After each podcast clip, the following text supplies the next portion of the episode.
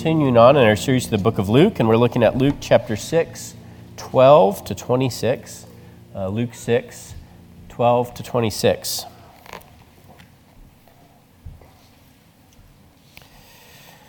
One of those days, Jesus went out to a mountainside to pray and spent the night praying to God. When morning came, he called his disciples to them and chose 12 of them, whom he also designated apostles Simon, whom he named Peter, his brother Andrew, James, John, Philip, Bartholomew, Matthew, Thomas, James, son of Alphaeus, uh, Simon, who is called the Zealot, Judas, son of James, and Judas Iscariot, who became a traitor. He went down with them and stood on a level place a large crowd of his disciples was there, and a great number of people from all over Judea, from Jerusalem, and from the coastal region around Tyre and Sidon, who had come to hear him and to be healed of their diseases. Those troubled by impure spirits were cured, and the people all tried to touch him, because power was coming from him and healing them all. Looking at his disciples, he said, Blessed are you who are poor for yours is the kingdom of God. Blessed are you who hunger now, for you will be satisfied. Blessed are you who weep now, for you will laugh. Blessed are you when people hate you, when they exclude you and insult you and reject you, be, reject your name as evil because of the Son of Man. Rejoice in that day and leap for joy, because great is your reward in heaven for that is how their ancestors treated the prophets. But woe to you who are rich, for you have already received your comfort. Woe to you who are well fed now, for you will go hungry. Woe to you who laugh now, for you will mourn and weep.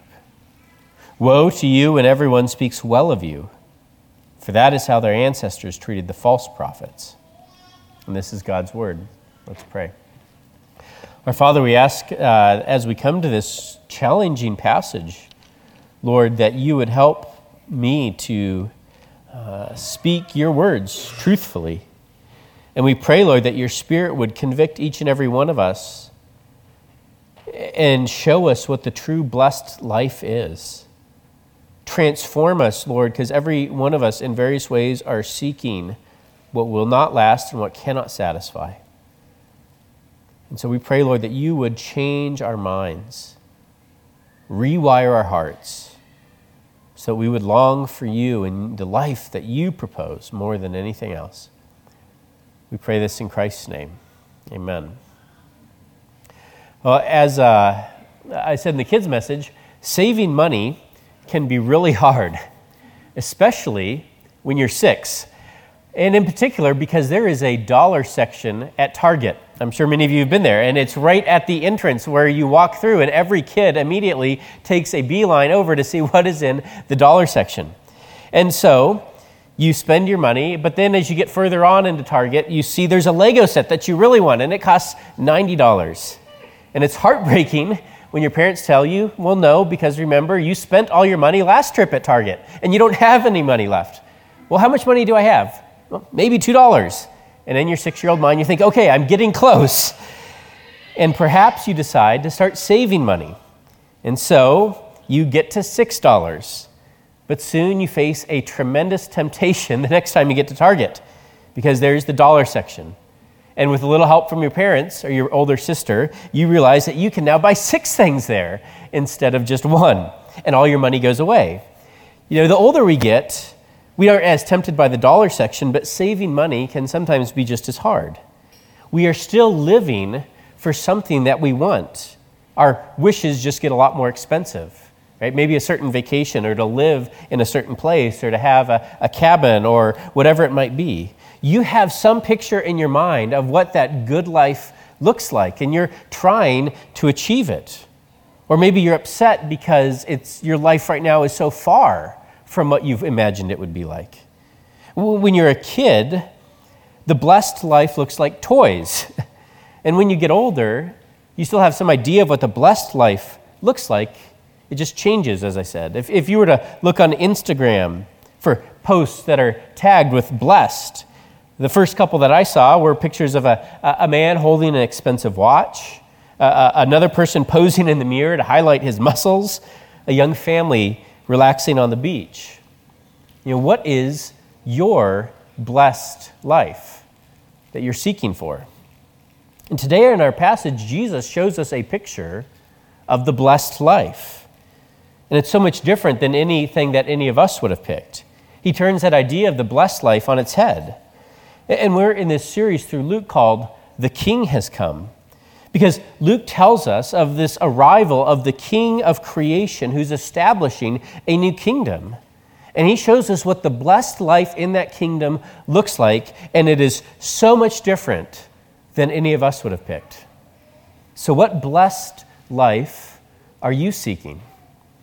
What blessed life are you seeking? And we're going to look at it in three points building a new kingdom, principles of that kingdom, and then living for God's kingdom. So, first, building a new kingdom. It's still relatively early on in Jesus' ministry, uh, but he's started to go viral. He's getting more and more people coming from all over the region to, to follow him and to be healed by him and to see what he will do. And these people, many of them are called his disciples. And it's easy to forget that Jesus had many more disciples than just the 12 that we often think about. He had perhaps hundreds uh, throughout his ministry, although as time went on, that number decreased more and more. And Jesus is about to choose 12 of them to be part of his inner circle.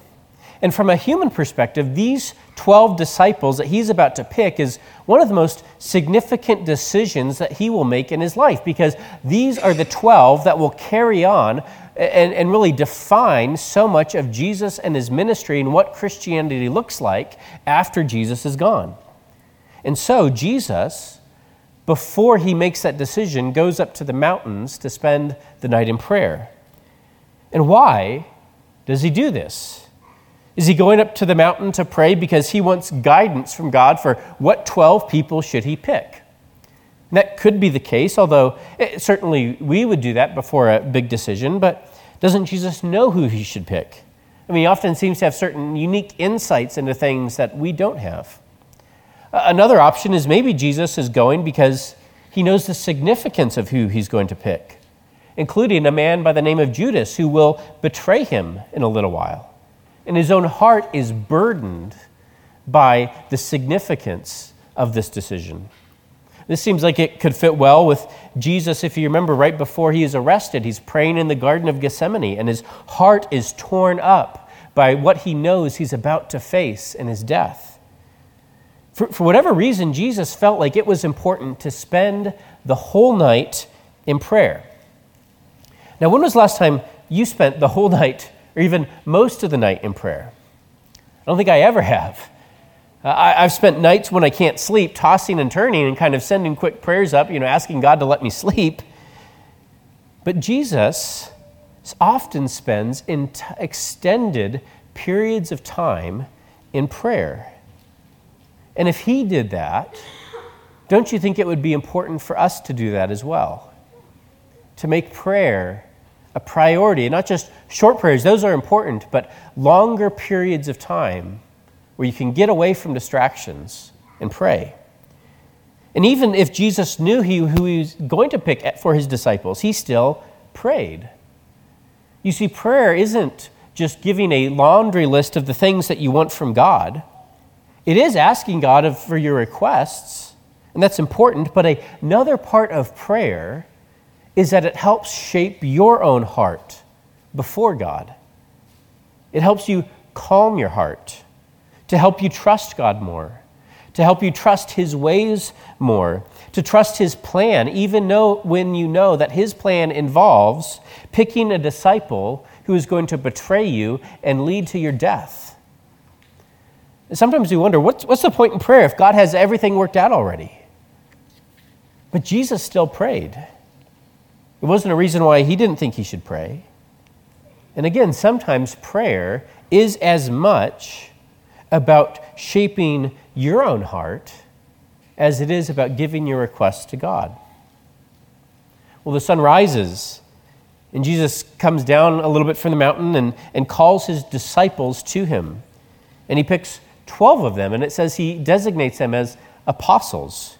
Now, uh, apostle is a word that literally just means someone who is sent. In the New Testament, it takes a little more specific meaning, where it means someone who had seen the risen Jesus and was now commissioned to go and tell others about him. The apostles are called the foundation of the church. And so that's why we don't have apostles today, and that you don't keep building a foundation, but it is something that is laid first and everyone else is uh, rests on top of that, and that we hold to that same faith of the apostles. So this brings us uh, to the next point. Jesus is picking 12 disciples. Uh, that number is significant. It reminds us maybe of those 12 tribes of Israel. And many have noticed that in Jesus choosing now 12 disciples or apostles, it is like he is building up a new Israel. He's starting from the beginning again, a new kingdom. But this kingdom is not based on what family you were born into, like it was for the Israelites, but in what faith that you profess. Do you profess the same faith that the apostles did? And you're built on their foundation. So Jesus now walks even further down the mountain and he meets a, a large crowd, and people from all over have come to see him. Word is traveling across the region, there's this man named Jesus, and he does amazing things. Many people who are sick, who are troubled with impure spirits, come. And, often, as we've seen, when Jesus heals someone, we have a whole story around it. And yet, here, it's like there are so many healings that Luke can't describe them all. He just says that power was coming from him and healing them all. I mean, I'd love to know what that would look like. For some reason, in my mind, I see like this glow, this orb like glow coming out from Jesus. And everyone who gets near to him, it's like, you know, wireless charging with your Mac, you just, or your, your iPhone, right? You get it right on it and, and the light comes on. It's probably much more ordinary, though. People are just clamoring to touch Jesus. And when their fingers make contact with him, suddenly he's healed. I mean, it must have been incredible to watch to touch this man and your life is transformed. You get your life back. You aren't tormented like you were before. Jesus may have healed more people in this period than he had at any point up to this point. And imagine now he has these 12 apostles who Jesus has picked, right? They, he picked them out of maybe hundreds of people to be his inner circle. And they're watching Jesus become a celebrity. And you can just imagine what goes through their minds man, we're going to be famous. Jesus is going to propel our careers. You know, we're going to ride on his coattails, you know, all the way to the White House or wherever you want to go. And then Jesus turns to his disciples, verse 20, and he's going to speak to them. What's he going to tell, them? Again, we can imagine what might be going through their minds. Oh, is he going to say, you know, as my official disciples, I'm going to teach you how to heal people? Or go out and tell everyone, free healings for everyone. No, Jesus looks at his disciples after they've witnessed this amazing scene and he says, Blessed are you who are poor, for yours is the kingdom of heaven, the kingdom of God. What? That's not what I signed up for. Can I, you know, remove my name from being one of your disciples? And just a few comments here. Maybe uh, reading the section rings some bells, even if you're not maybe particularly familiar with the Bible. Uh, these words also show up in another gospel, the book of Matthew. Uh, there it is called the Sermon on the Mount. It's some of Jesus' most famous words, and many of those same words are here repeated in Luke. And this could be the same sermon that Jesus gave. Luke's just telling it from a different perspective. Jesus could have given the same speech in multiple places. We're not quite sure. But either way, what is clear is that Luke is emphasizing here Jesus is giving a picture of the good life to his newly appointed disciples. Every advertisement you see gives you some picture of the good life. Even more so in our day and age with the rise of influencers, eh, whether on Instagram or YouTube or TikTok. They are giving you pictures or literally or videos of here is what the good life looks like. And whether it's sitting at the beach sipping a cold drink, Uh, holding a 14 inch rainbow trout that you pulled out of a mountain stream, tending a charcoal grill while you smoke your pork, sipping coffee in your PJs in a perfectly curated living room. These are all pictures of the good life, the blessed life, the life that you're seeking for yourself. And the, the dollar section isn't as tempting for 40 year olds, but social media knows exactly what 40 year olds like me want. And it feeds me that stuff every single day, and it knows what you want, and it feeds you those things to give you some idea to make you discontent with what you have now and tell you this is the good life, this is what you should pursue. It's giving you a vision of the kingdom. This is what's worth living for. This is how you should prioritize your time, your money, your thoughts. And so here is Jesus, and it's like he's about, with his newly appointed disciples, he's about to make his first Instagram post telling people, here is the hashtag blessed life. And he signed on these 12 new brand ambassadors who are going to represent that blessed life to others and, and share his teaching on their walls. And so he says, Blessed are you who are poor. Blessed are you who are hungry. Blessed are you who weep. Blessed are you when people hate you. Like, no, no, no, this isn't the blessed life. This is the very life I'm trying to run away from. And again, don't miss the contrast in this scene. Here are thousands of people being healed, getting their life back. People are clamoring to get near Jesus. He's becoming a celebrity. And he looks at his disciples and he says, Actually, it's better to weep. Don't think the Christian life is all healings and miracles. No, it's often suffering. And Jesus uses this word blessed. I think blessed is a, a good translation, although we often can misinterpret what a blessing looks like. I mean, just search for hashtag blessed on social media, and I doubt you'd get a picture of a homeless person. Blessed. A malnourished child. Blessed. Jesus is turning the idea of blessing on its head. Let's spend a time looking at some of the things that Jesus mentions. And it is hard when we get to this. One commentator wrote on this section, he said, These verses over church history have been subject to the most diverse of interpretations. It is easy to kind of nuance what Jesus says so much so that it doesn't affect us or challenge us. It's easy to take the other extreme and overstate it so it's saying more than Jesus is saying. It's easy to kind of fit it into your own preconceived ideas. And, and as I worked on this sermon, I, I tried to be sensitive to this, and yet I realized how hard it is for me to come to this without my own preconceived ideas. And so, what I want us to do is just give you some things to think about.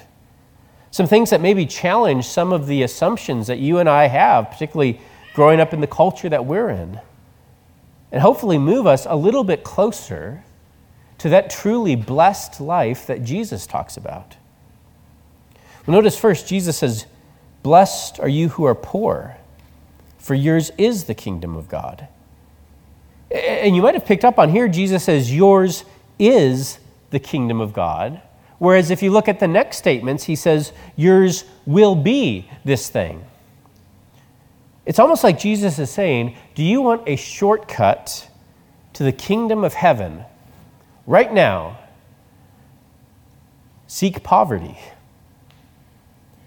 You know, when you're poor, and, and, and maybe, you know, some of us were living in that place, or you know what that's like. Many of us, though, we have so much and we'd be afraid of this. And yet, when you are poor, if you've lost your job, all your savings is wiped out, you lose your house, and you're depending on God for your next rent check or car payment, you will discover a connection to God and His care for you that is hard to find when you don't have to worry about those things because you have savings, you have a good paycheck.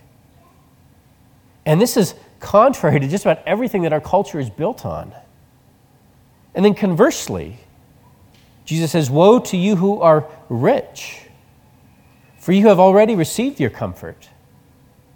There's different ways to interpret Jesus' use of the word poor here. In, in Matthew, it says poor in spirit, getting at another aspect. And yet, here it, it seems that Jesus is also talking about financial wealth or poverty. Now, I, I think what we can say then is that the more you take comfort in your financial security, the harder it will be to find comfort in God. Now, money is such a tricky topic. I don't think that Jesus is saying, well, if you want to be a good Christian, you've got to get rid of all of your savings, all your retirement. You, you can't choose a job where you're well paid. I don't think he's saying that. And yet, also, we've got to recognize that, you know, if I polled all of us, I doubt any of us, or maybe just a few of us, would say we're rich because you're always comparing yourself to those who have more, right, than those people who live off a fraction of what you make, which is the majority of the world. And yet, on the other side, it, the reality is it is much more expensive to live in the U.S. than in many other countries. And, many places where there are more people who are poor, they at least have family farms where they can raise their own food. They have some housing security because maybe this land has been in their family for generations in a way that you don't have to, uh, in a, in a way, so they don't have to worry about it in the same way as we do, where you're trying to make your mortgage or trying to pay your rent. And yet, we also need to recognize that money is one of the top five things I think that Jesus talks about and it should push us out of our comfort zone and reassess many of our assumptions. Just some of the other things that Jesus says about money to give us some context. You cannot serve both God and money. And yet, it is so easy for money to just get its web into all of our thinking. Jesus tells a story of a rich man who's done really well in life and, and he's filled up all of his barns, and so he builds bigger barns so he can fit all of this new and growing wealth in. And yet, God calls him a fool and takes his life early. And Jesus ends the story by saying, This is how it will be with whoever stores up things for themselves, but is not rich towards God. There's another story later on in Luke. A rich young ruler comes to Jesus He says, What do I need to do? I followed all the commands. And yet he walks away sad because he was wealthy. And Jesus says, How hard it is for the rich to enter the kingdom of God. And if Jesus would say this back then, and imagine what Jesus would say today for us in our consumeristic, credit driven culture. How much of God's kingdom are we missing out on because our hearts are too wrapped up in money? And the thing is, this isn't just for those of us who have a lot. Right?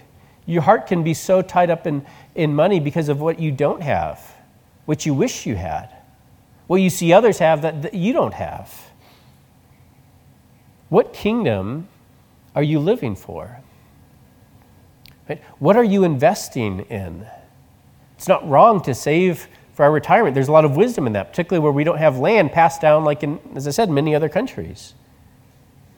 But are you also investing in God's kingdom? Are you investing in that kingdom that will last infinitely longer than anything on this earth? And do you believe that the investments that you make in that kingdom will actually bring you a spiritual joy and contentment and good? more so than all those things that we wish we could have right now.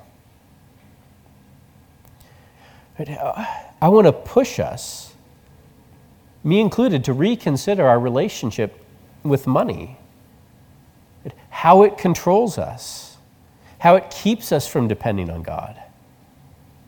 Are you living or seeking the blessed life according to Instagram or according to Jesus? Are you rich towards God? Probably many of you know we've been encouraging uh, you who are you know, members of the church and have made that commitment to the church to also encourage you to give to the church and to increase our giving to the church. And you know, practically, we've been talking about this is because we're behind on our budget. But as I've thought about it, it's also a spiritual thing. It's tied to our spiritual health. Right? Can we, as a congregation, say that we are being rich towards God when, when what we give on average as a congregation adds up to probably just a few small percentage points of what we make? And why does that matter? Because your heart is shown in what you spend money on and where you direct your money. Right? We can say we want all kinds of things, but your credit card statement, your monthly bank account shows what your heart really values safety, security, look at all that I'm setting aside. Right? Whether, or consumeristic things, all these things. And, and, you know, it's hard for me even to talk about this because, as many of you know, my income comes from the church. And as much as I don't want it to, and as I wrestle with talking about these things, it's impossible for me to believe that even in talking in this, there's probably self serving motives in my heart because, well, hey, then my own paycheck will be better secured. But you see, uh, we've got to learn that giving is a spiritual act. That what we give, me included, I, I want to set the example in this, will help show you what you truly value.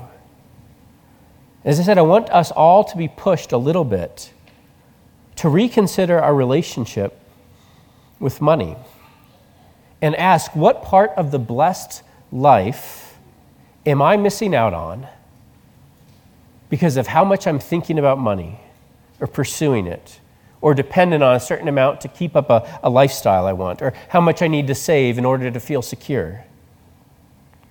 We all need to grow in this. And we live in a culture, you know, many of you probably heard that uh, story of you know, two young fish uh, swimming, and this old fish swims by, and, and one of them says, Hey, how's the water?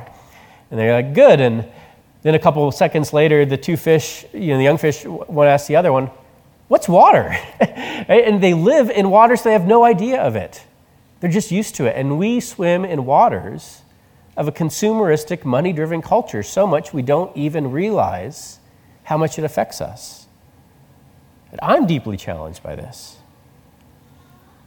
Well, let's move on to another one. Blessed are you who weep now, for you will laugh. This is as much of anything opposite of what we think the blessed life is weeping. But what comfort there is for those of you who have wept. Has your life been hard? Do you know heartbreaks that you will never get over? Have you had one stream of disappointments after another? One thing taken away after another? You've lost it all. Know that you are in a place where God sees you, and every one of those tears has been like storing up extra laughter in heaven. You're investing in your heavenly joy with every day you weep. God cares deeply about you. Conversely, woe to you who laugh now, for you will mourn and weep. Again, remember, I think Jesus is speaking to his disciples.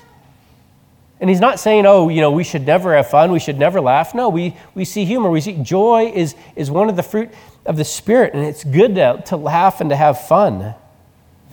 But is that what you're living for? Are you so afraid of entering into other people's discomfort that you stay away from them because you don't want them to bring you down? It's a warning here for us getting too comfortable in our Christian lives, where you insulate yourself from the sadness of others or the needs of others. You don't bear others' burdens because, oh, I don't, they're just such a need. They always bring me down every time I'm with them. God's grace will be enough for you. There is a time where we will rest, where we will laugh, where we will dance, where we will drink. And it's good to enjoy those things now in proportion. They are not your ultimate goal. If you only seek laughter now, it's more likely you will only know suffering in eternity. But if your life has been consumed by tears and heartbreak, you have made an investment in the joy of heaven that will so far outshine anything that people experience here, the best of what people experience here.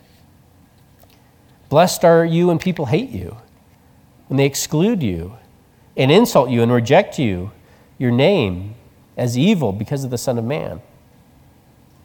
If you are living as a Christian in our world, it doesn't matter if it's today in our culture or 100 years ago or 1,000 years ago, you will, there will always be ways in which the world will hate you.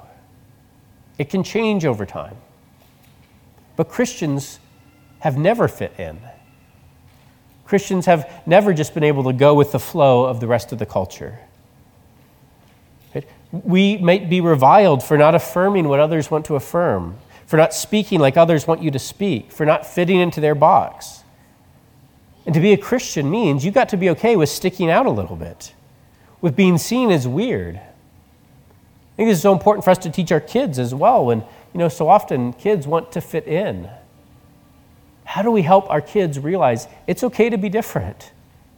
It's okay to not do what everyone else says.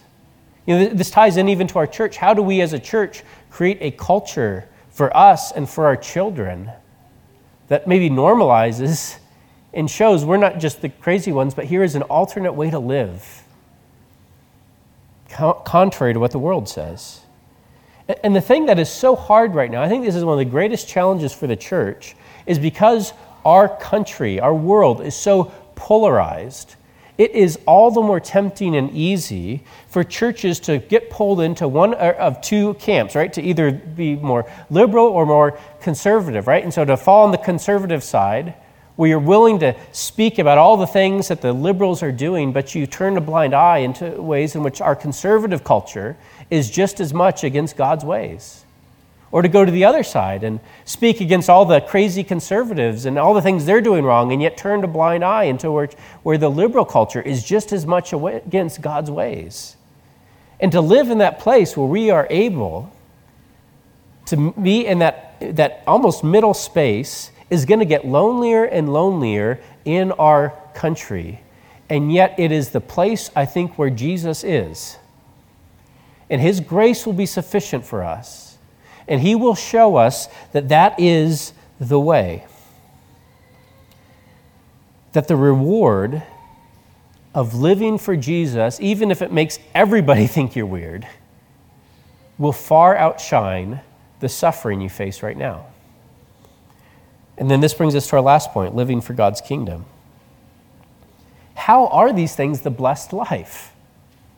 How is poverty? How is hung- being hungry? being reviled, weeping. But see, notice that Jesus just doesn't say, those things are the blessed life, right? So get used to it. No, what does he say? For every one of these things, he says something better is coming. He doesn't just say, it's blessed to be hungry. He doesn't say, it's, you're blessed if you cry a lot. No, for each of those things, he offers a better future where he says, you will be satisfied. And how can he say that? Because the resurrection is the hinge point that turns everything on its head. That it says that the poverty of this life, the tears of this life, the suffering of this life does not end in death, but actually is death is the gateway to where all your tears will be transformed into a glorious joy. You see, as Christians, we miss out on nothing. Our culture, our own hearts tell you, no, don't live the Christian way. Seek everything now. Go for this because, man, look at all these people having more fun than you are. But when your timeline is eternity and the resurrection is a reality, you'll see that even the very best things that people have in this life are like the dollar store at Target. And there's $900 Lego sets back further, or whatever that thing is. Our best life is to come. To follow Jesus may mean that your life doesn't look like everybody else's, and it feels like you're going to lose out on these things that other people are enjoying.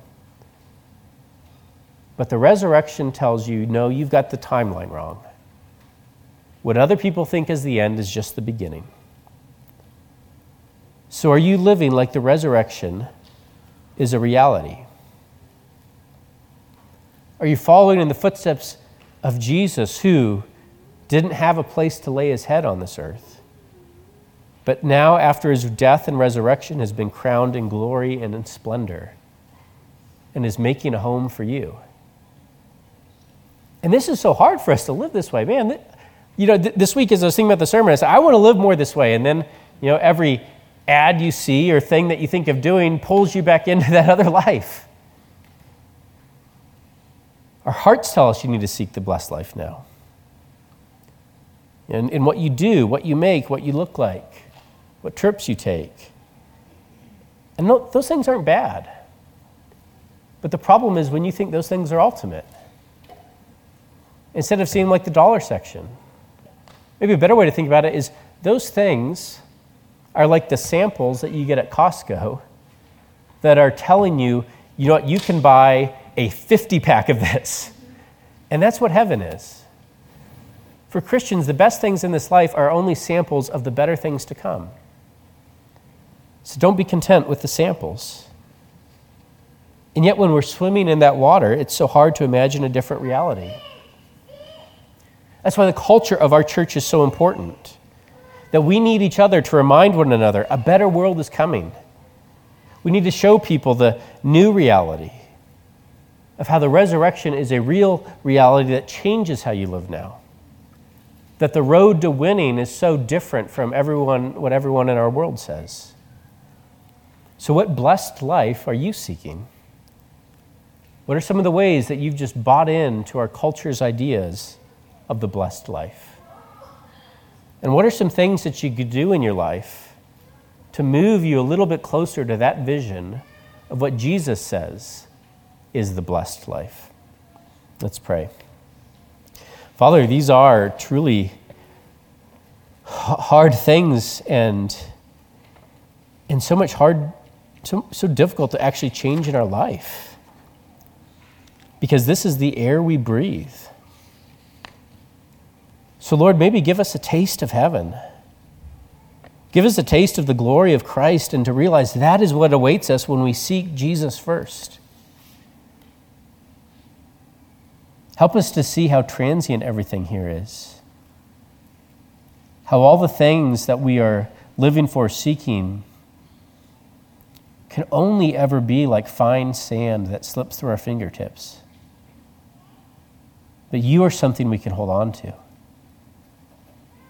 You are the one who has made everything that is good.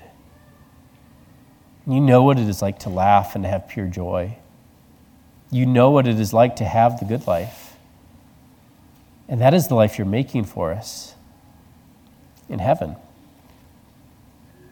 So we pray that that heavenly reality would cause us to live more for it now. We pray this all in Christ's name. Amen.